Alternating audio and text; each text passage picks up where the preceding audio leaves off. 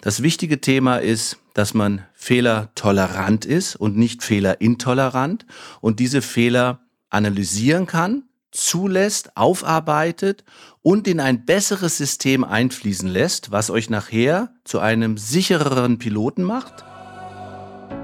Ready for Departure. Der Podcast für alle, die das Thema Fliegen fasziniert. Authentische Informationen und interessante Menschen und Geschichten aus der Welt des Pilotentrainings. Bereit, sich die Welt aus einer anderen Perspektive anzuhören? Hallo und guten Tag zu unserer neuen Fernsehsendung. Fehler, das war ein Fehler. Zu unserem neuen Podcast natürlich. Fehlerintoleranz. Ja, ihr habt richtig gehört. Nicht Fehlertoleranz, sondern Fehlerintoleranz. Das Geräusch, was ihr gerade gehört habt, ist ganz berühmt. Äh, das wird immer in Spielshows genommen oder in verschiedenen anderen Zusammenhängen, wenn dort eine falsche Antwort oder eben ein Fehler passiert ist. Also ihr werdet es in dem Podcast noch einige Male hören, immer dann, wenn mir ein Fehler unterläuft und äh, ich will damit heute mal ganz offen umgehen. Mal Hand aufs Herz, wer spricht schon gern über seine eigenen Fehler?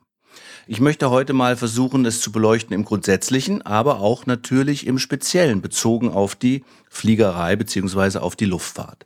Dort besteht ein ganz besonderes Verhältnis zu dem Thema Fehler beziehungsweise auch der Fehlertoleranz. Bleiben wir aber erstmal in dem allgemeineren Teil.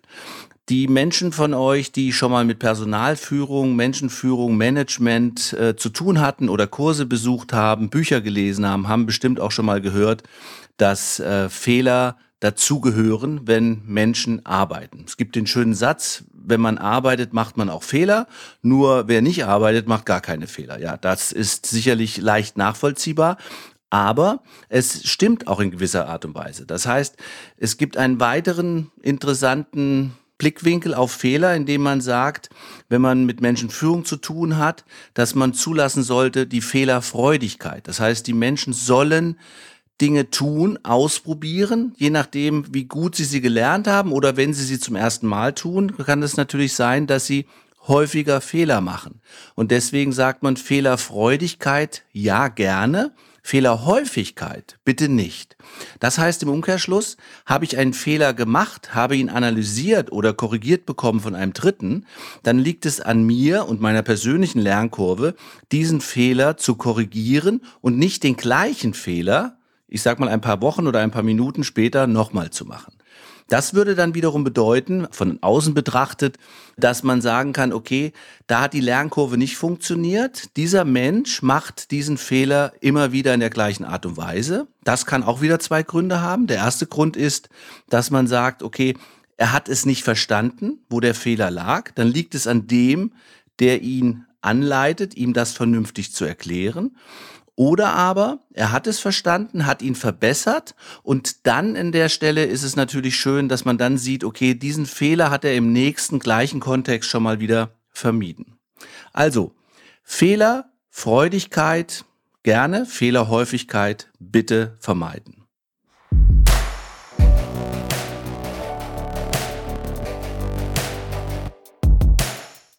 Jetzt hat es in der Schifffahrt Fehler in der Luftfahrt natürlich ein besonderes Verhältnis zu Fehlern. Und es ist klar, glaube ich, als Pilot beziehungsweise auch als Passagier oder einfach nur als Mensch, der irgendwie mit der Luftfahrt zu tun hat oder ab und zu einfach nur in den Urlaub fliegt, äh, möchte man einigermaßen sicher sein, dass dort die Fehlerhäufigkeit, wie eben erklärt, nicht so hoch ist dass eine Fehlerfreudigkeit besteht, also nicht bewusst, ich mache jetzt mal einen Fehler, sondern dass etwas, wenn eine neue Situation auftritt, dieser Fehler neu gemacht werden darf, aber auch korrigiert werden muss, das ist das, was ich natürlich erwarte. Besonders in der Luftfahrt, wo das Thema Sicherheit ein, ich sag mal, ganz ausgeprägter, entsprechender geschulter und auch mit Safety Managern und anderen Funktionen belegter Begriff ist, ist es ganz wichtig, dass wir davon ausgehen können, dass wenig fatale Fehler entstehen, weil Fehler kosten Leben. Falsch, Fehler. Fehler kosten natürlich nicht immer Leben. Also auch das ist eine Übertreibung, die immer wieder gerne gemacht wird, dass ich diesen Fehler um Gottes Willen nicht machen darf, weil er sonst maximale Konsequenzen hat. Ich schränke das deshalb ein wenig ein. Viele werden vielleicht jetzt mit den Augen rollen, weil ich davon ausgehe, dass ihr sicherlich auch schon aus eurem eigenen Leben wisst, dass Fehler oft eine Kette von verschiedenen Fehlerereignissen sind. Kleinere Fehler, die gar nicht auffallen. Und die führen dann eventuell am Ende dieser Fehlerkette zu einem fatalen Ergebnis. Und was dann natürlich so ist, dass man gerade in der Luftfahrt vielleicht auch von Schäden spricht, die nicht nur Flugzeuge, sondern auch Menschen angehen. Und das gilt es natürlich zu vermeiden. Das heißt, wir merken, es ist nicht immer der einzelne Fehler und der ist auch nicht grundsätzlich schlecht, sondern es ist eine Fehlermenge oder eine Reihenfolge von Fehlern, die an dieser Stelle vielleicht diesen fatalen, diesen großen Fehler mit den großen Folgen ausmacht oder auslöst. In der Medizin oder auch in vielen anderen technischen Berufen, Studiengängen, aber auch in der Luftfahrt gibt es oder wird zumindest vermittelt das sogenannte Schweizer Käsemodell. Ja, das ist jetzt kein Fondue-Rezepttipp von mir, sondern es basiert auf einem Modell des englischen Psychologen James T. Kirk. Fehler. Natürlich nicht James T. Kirk, sondern James T. Reason. Dieser Psychologe hat das sogenannte Schweizer Käse-Modell ja, visualisiert oder aufgeschrieben, so dass einem deutlich gemacht worden ist. Ihr müsst euch das vorstellen, äh, den Schweizer Käse mit den Löchern, den klassischen, den man so vor Augen hat, vielleicht, wenn man davon hört, dass immer wenn ich dort Wasser oder irgendetwas reingießen würde, würde es nicht sofort dazu führen, dass das Wasser unten wieder rausläuft, sondern es tropft vielleicht erstmal in das nächste Loch und dann in das nächste Loch. Aber irgendwann sind so viel Wassertröpfchen auf den Schweizer Käse getropft oder aber Wasser drüber gelaufen oder aber Fehler passiert, dass dann irgendwann die Fehlerkette quasi zum Ende führt, das Wasser durchläuft und das gilt es zu vermeiden, weil sobald es durchläuft durch dieses Schweizer Käsemodell, ist diese Katastrophe eventuell passiert und das gilt es zu vermeiden.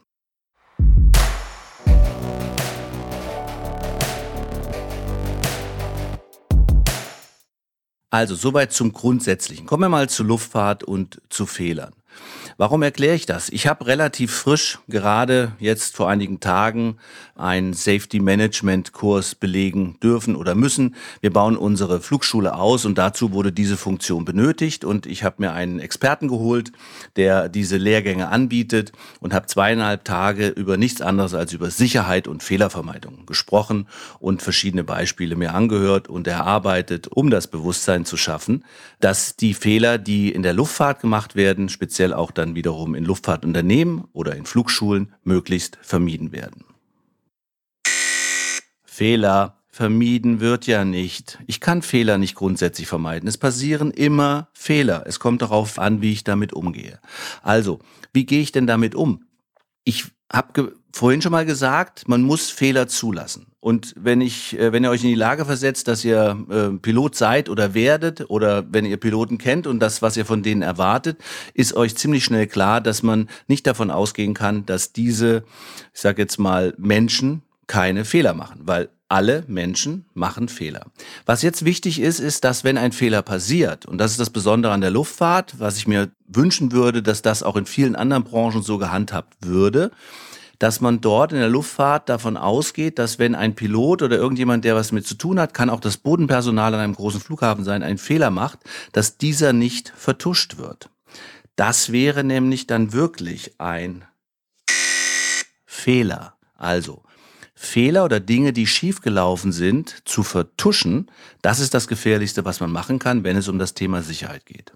Deswegen werden Piloten, zumindest Berufspiloten, dazu ausgebildet und die Unternehmen, die mit Berufspiloten oder mit beruflich fliegendem Personal zu tun haben, Airlines, Personal von Flughäfen und so weiter, äh, aber sicherlich auch andere Bereiche, Medizin, äh, ich vermute mal Polizei, Militär, ähnliche äh, kritischen Stellen, werden dazu ausgebildet, mit diesen Fehlern offen umzugehen. In der Luftfahrt führt das dazu, dass seit über 100 Jahren, seitdem es die motorisierte Luftfahrt gibt, viele tausend Fehler passiert sind, die vielen tausend Menschen das Leben gekostet haben. Und es wäre noch ein größerer Fehler, wenn diese Fehler nicht dazu geführt hätten, dass heute das Flugzeug eines der sichersten Verkehrsmittel ist. Und das liegt daran, dass jeder Fehler, der dann auch klar geworden ist oder gewahr geworden ist, so dass man ihn analysieren konnte, dass dieser Fehler soweit aufgeklärt wurde, um eine Verbesserung zu erzielen, technisch in der Ausbildung der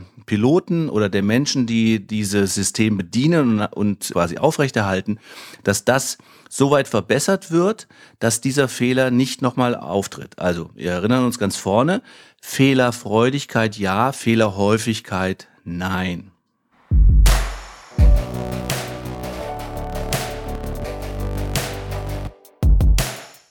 Vielleicht seid ihr auch einer der oder diejenigen, die gerne mal Mayday gucken auf irgendeinem der, ich sag jetzt mal, Subprogramme.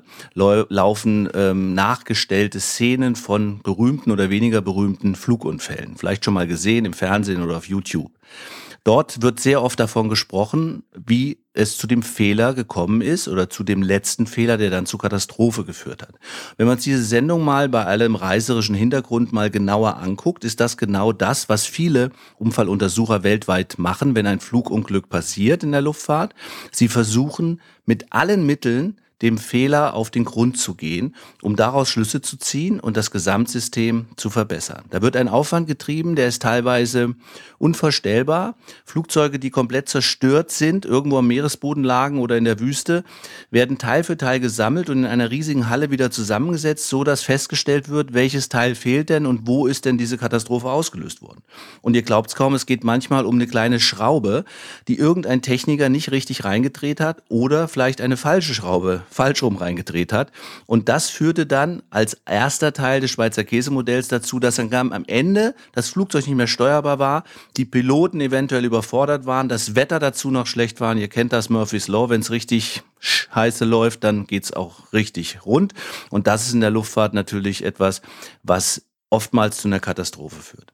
Aber anhand der wenigen im Verhältnis zu den geflogenen Meilen Unfällen in der Luftfahrt ist das natürlich etwas, wo man davon ausgehen kann, dass dieses System sehr gut funktioniert. Fehler herauszufinden und dann zu vermeiden, indem man Anweisungen rausgibt, wie zum Beispiel bei dem eben genannten Beispiel Schrauben ausschließlich verwendet werden dürfen, wie Mechaniker geschult werden dürfen. Und es muss eine sogenannte situative Wahrnehmung für alle Beteiligten geschaffen werden, dass der Mechaniker, der am Flugzeug schraubt, nicht nur denkt, okay, ob ich jetzt die Schraube so rum oder so rum reindrehe, das ist ja vollkommen egal, die hält ja. Ja, das ist kein IKEA-Bausatz, das ist ein Flugzeug und damit wird Sicherheit produziert in der Luftfahrt und deswegen muss man auch diesen Menschen klar machen, dass dieses kleine Teil in dieser Kette dazu führen könnte, dass am Ende eine große Katastrophe passiert.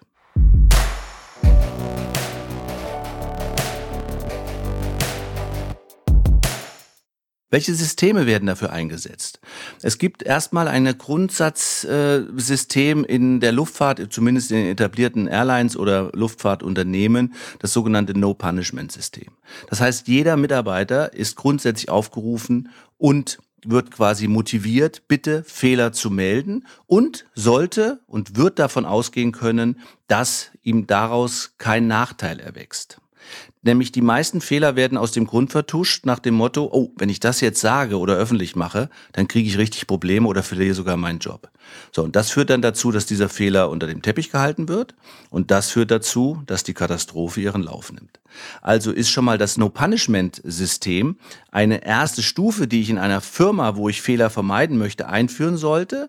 Und das ist sehr schwer, weil natürlich, wenn ich bestimmte Fehler sehe, vielleicht als derjenige, der es besser kann, fragt man sich ja oft, meine Güte, wie kann man denn so einen Fehler machen? So, und zum Beispiel dieser Satz würden Piloten, die länger fliegen, nicht mehr über die Lippen kommen. Warum nicht? Weil je länger ihr fliegt, die, die fliegen, wissen das vielleicht, die, die fliegen beginnen, werden es erleben, werden diesen Satz am Anfang vielleicht nochmal sagen, wie kann man denn bei dem Wetter losfliegen? Das hätte doch kein Mensch gemacht. Wie kann man denn so einen Schalter vergessen? Das ist doch offensichtlich. Wie kann man denn bei diesem Wind landen? Das macht doch gar keinen Sinn.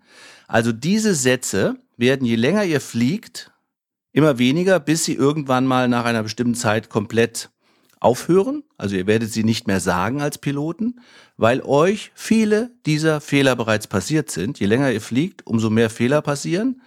Und ihr habt Glück gehabt, dass die nie zur Katastrophe geführt haben bei euch.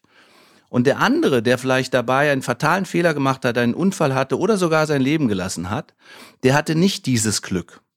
Und deswegen ist dieser Satz, wie kann der denn sowas machen, das wäre mir nie passiert, sehr, sehr selten bei Piloten, die sehr lange fliegen oder die zumindest eine gesunde Einstellung zu ihrem Beruf oder zur Fliegerei haben. Überlegt einfach mal, wie ihr damit umgeht in eurem Job oder in eurem Leben, weil ich glaube, das ist auch eine Entwicklung, die sicherlich ganz allgemein in der Gesellschaft dazu führen würde, dass man eventuell einen besseren Umgang miteinander pflegt und dass man aus den Fehlern der anderen lernt. Dazu müssen die anderen aber diese Fehler uns noch zeigen können oder sagen dürfen.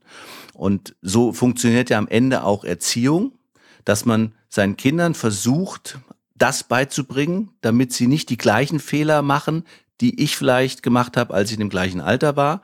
Und deswegen versucht man da immer das Beste zu geben, um diese Fehlerkette zu durchbrechen. Was euch nicht gelingen wird, und das wird auch nicht in der Luftfahrt, egal welches System eingeführt wird, nie gelingen, ist, dass keine Fehler passieren.